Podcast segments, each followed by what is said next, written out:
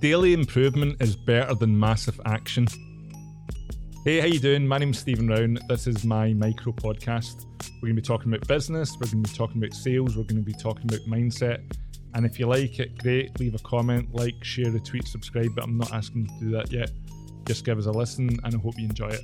Cheers. Daily improvement is better than massive action, and I really don't think some people understand this. Everybody is impatient Everyone wants it right now. Everyone wants it in a plate, and no one is prepared to work for it. The reality is, if you take five minutes, 10 minutes, but let's not fuck about here, take one hour out of your day to improve your life. One hour a day on one task for 90 days. Think about where you would be. I fucking dare you. I dare you to go through it. Think where you could be. It might be reading, it might be studying, it might be a language. Think about how much further you are. Everyone goes, Oh, I want to be able to speak Spanish, or I want to be able to do this, or I want to be able to do that. Yeah, well, you're not going to be able to do it just because you wish, or just because you want, or just because like that would be quite nice.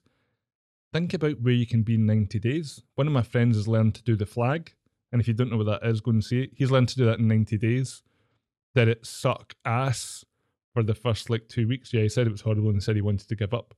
But now it's his 50th birthday He's posted a photo and it's him doing the flag, and I could not be any happier for him.